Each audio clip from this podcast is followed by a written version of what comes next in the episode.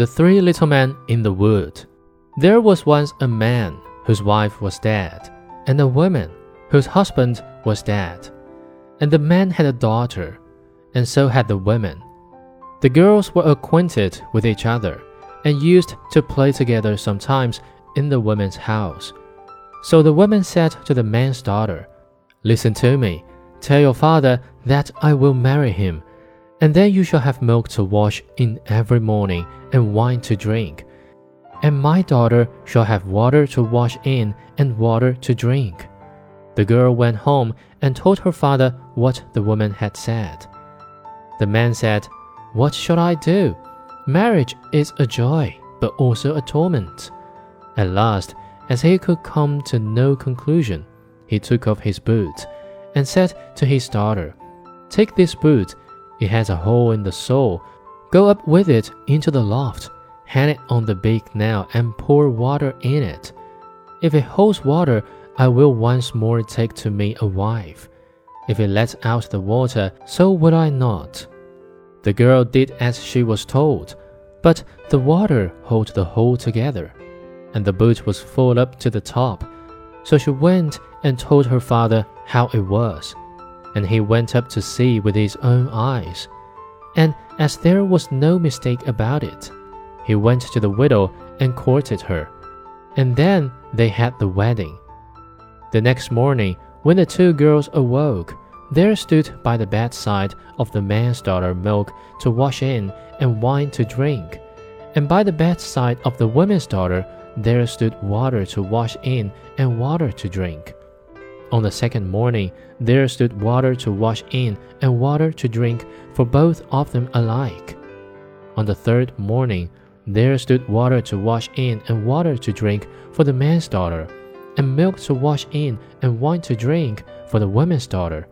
And so it remained ever after. The woman hated her stepdaughter and never knew how to treat her badly enough from one day to another and she was jealous because her stepdaughter was pleasant and pretty, and her real daughter was ugly and hateful. Once in winter, when it was freezing hard and snow lay deep on hill and valley, the woman made a frock out of paper, called her stepdaughter, and said, Here, put on this frock. Go out into the wood and fetch me a basket of strawberries. I have a great wish for some Oh dear, said the girl. There are no strawberries to be found in winter. The ground is frozen, and the snow covers everything. And why should I go in the paper frock? It is so cold out of doors that one's breath is frozen. The wind will blow through it, and the thorns will tear it off my back.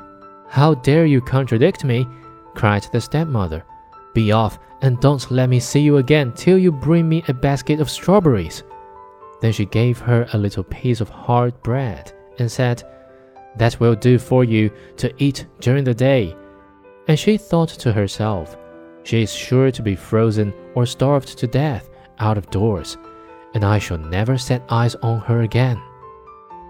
So the girl went obediently, put on the paper frock, and started out with the basket. The snow was lying everywhere, far and wide, and there was not a blade of green to be seen. When she entered the wood, she saw a little house with three little men peeping out of it. She wished them good day and knocked modestly at the door. They called her in, and she came into the room and sat down by the side of the oven to warm herself and eat her breakfast. The little man said, Give us some of it. Willingly, answered she, breaking her little piece of bread in two and giving them half. Then they said, What are you doing here in the wood this winter time in your little thin frock? Oh, answered she, I have to get a basket of strawberries, and I must not go home without them. When she had eaten her bread, they gave her a broom and told her to go and sweep the snow away from the back door. When she had gone outside to do it, the little men talked among themselves about what they should do for her, as she was so good and pretty, and had shared her bread with them. Then the first one said, She shall grow prettier every day. The second said, Each time she speaks, a piece of gold shall fall from her mouth. The third said, A king shall come and take her for his wife. In the meanwhile, the girl was doing as the little man had told her, and had cleared the snow from the back of the little house. And what do you suppose she found? Fine ripe strawberries, showing dark red against the snow.